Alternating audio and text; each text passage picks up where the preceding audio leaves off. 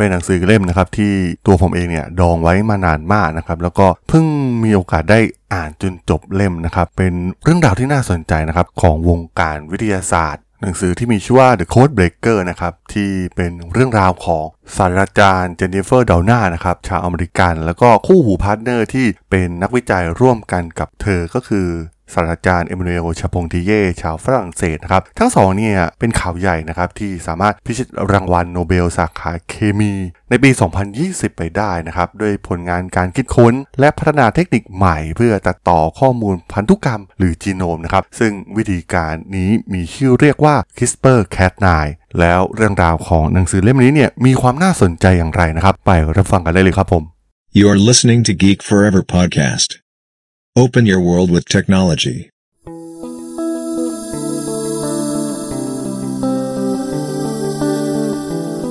This is Geek Book.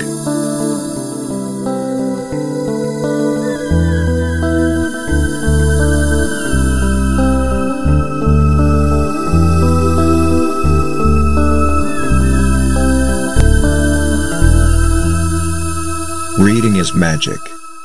สวัสดีครับ ผมดนทราดนจากดอดนบล็อกนะครับและนี่คือรายการ Geek Book นะครับวันนี้จะมารีวิวหนังสือเล่มหนึ่งนะครับที่ถือว่ามีความน่าสนใจมากๆนะครับออกมาสักพักแล้วนะครับเพิ่งมีโอกาสได้อ่านจบ และที่สำคัญเป็นอีกหนึ่งผลงานของวอเตอร์ไอแซคสันนะครับที่เราน่าจะเคยอ่านเรื่องราวของทั้งอัลเบิร์ตไอน์สไตน์หรือสตีฟจ็อบเองนะครับที่มีแปลไทยออกมาเนี่ยเป็นหนังสือที่มีรายละเอียดเรื่องราวของประวัติบุคคลเนี่ย เขียนได้ดีที่สุดคนหนึ่งเลยนะครับวอเตอร์ไอแซคสันเนี่ยผมค่อนข้างที่จะชอบมากๆ แล้วก็เล่มนี้เป็นอีกเล่มหนึ่งนะครับที่ถือว่ามีความน่าสนใจนะครับ เป็นหนังสือที่ถือได้ว่าเกี่ยวข้องกับบุคคลในวงการวิทยาศาสตร์ เป็นเรื่องของนักเคมีหญิงนะครับที่ได้รับรางวัลโนเบลสาขาเคมีในปี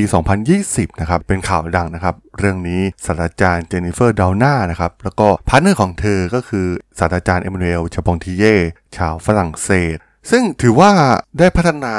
เทคนิคและคิดค้นเรื่องของการตัดต่อข้อมูลพันธุกรรมหรือจีโนมนะครับ ซึ่งใช้วิธีการที่เรียกว่า CRISPR-Cas9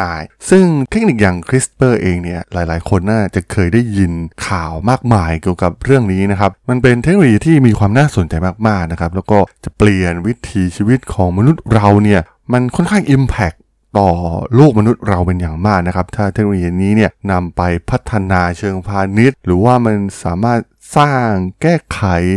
ยีนของมนุษย์นะครับ เรื่องราวของโรคร้ายต่างๆ ที่อาจจะหมดไปในอนาคตก็ได้นะครับ เรื่องอการตัดต่อยีนให้มนุษย์เราเนี่ยมีความแข็งแกร่งขึ้น หรือว่าอีกมากมายนะครับ เพราะว่า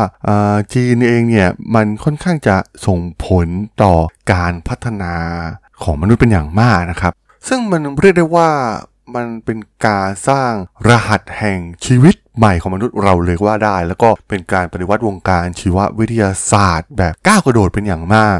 เหมือนกับหนังสือหลายเล่มนะครับที่วอเตอร์ไอแซคสันเนี่ยได้เขียนออกมาในเรื่องนี้เนี่ยมันเป็นเรื่องราวทางวิทยาศาสตร์ มีข้อมูลทางวิทยาศาสตร์แบบละเอียดมากๆนะครับแล้วก็มีการ reference ข้อมูลจำนวนมาก มีการสัมภาษณ์อย่างละเอียดจากผู้คนจำนวนมากนะครับที่เกี่ยวข้องกับเทคโนโลยีนี้ แม้ตัวเจนนิเฟอร์ดาวน่าเองเนี่ยจะเป็น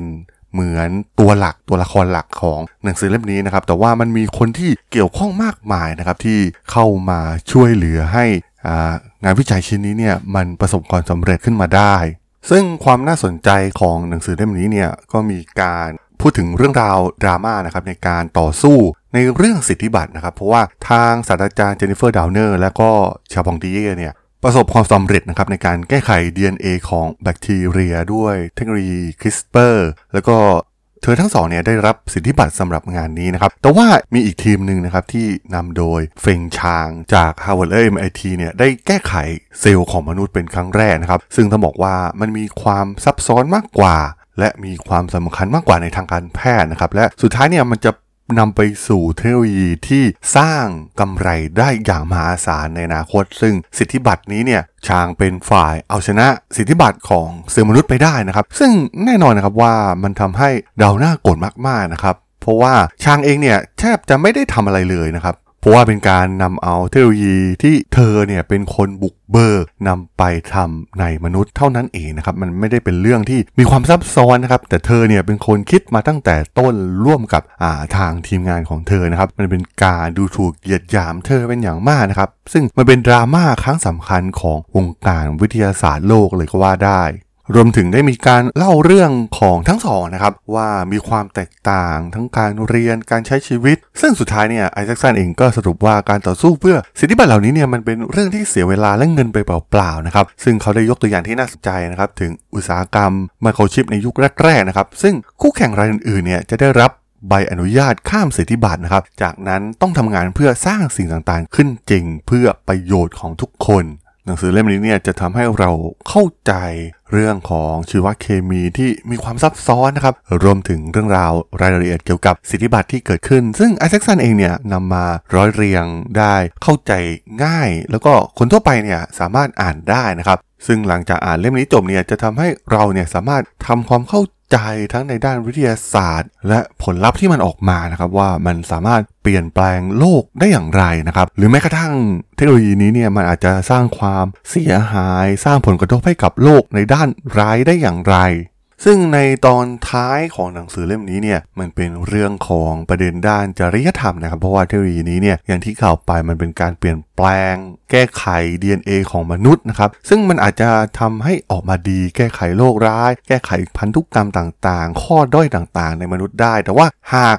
นำไปใช้ในทางที่ผิดนะครับ มันก็สร้างอะไรที่เลวร้ายได้เหมือนกันนะครับ ซึ่งมันเป็นการฝืนธรรมชาติที่เราเข้าใจกันมาอย่างยาวนานนะครับ ในอนาคตเนี่ยเราอาจจะสามารถดีไซน์เด็กที่จะเกิดออกมาได้นะครับ ว่าต้องการให้มีลักษณะอย่างไรนะครับและหากมันเป็นเทคโนโลยีที่เปิดอย่างนี้เนี่ย มันมีโอกาสที่อ๋อคนที่ไม่ดีนะครับ ก็เอาไปใช้ในทางที่ไม่ดีได้นะครับ และที่สำคัญมันก็เกิดขึ้นบ้างแล้วนะครับ ตัวอย่างที่ในประเทศจีนที่เป็นข่าวใหญ่ที่ถูกจับไปนะครับ เพราะว่ามันยังไม่ให้มีการใช้งานจริง ๆ ในการแก้ไขยีนมนุษย์นะครับ ในเรื่องจริยธรรมเนี่ยมันก็ให้มุมมองทั้งสองด้านนะครับ ทั้งด้านดีและด้านลบนะครับ เพราะว่ามันสามารถที่จะแก้ไขความผิดปกตินะครับ จากเด็กที่บางครั้งเนี่ยเขาก็ไม่ต้องการเกิดมาผิดปกติที่ได้รับพันธุกรรมมาจากพ่อแม่ของเขานะครับ ซึ่งแน่นอนนะครับว่า ข้อดีนะครับเด็กก็สามารถที่จะใช้ชีวิตได้อย่างมีประสิทธิภาพมากยิ่งขึ้นนะครับ คนที่เป็นโรคต่างๆ สายตาสั้น สายตายาว ตาบอดนะครับ หรือว่าคนที่เตี้ยหรือคนที่สูงเนี่ย มันก็มันมีโอกาสที่จะแก้ไขปรับปรุงมันได้ แต่ว่าถ้า CRISPR เนี่ย ให้ผู้ปกครองเลือกเนี่ยพวกเขาก็ต้องเลือกสิ่งที่ดีที่สุดอยู่แล้วนะครับ ซึ่งแน่นอนว่ามันก็ยากที่จะจินตนาการว่าโลกในอนาคตมันจะเป็นอย่างไรนะครับ มันจะมีแต่คนที่ perfect เดินอยู่ทั่วทุกหนทุกแห่งก็เป็นได้นะครับ และเทคโนโลยีนี้เองเนี่ยมันก็สอดรับกับการระบาดของไวรัสโควิด -19 ที่เกิดขึ้นนะครับ เพราะว่าการระบาดในครั้งนี้เนี่ยก็จะเป็นตัวเร่งครั้งสำคัญนะครับ ให้ได้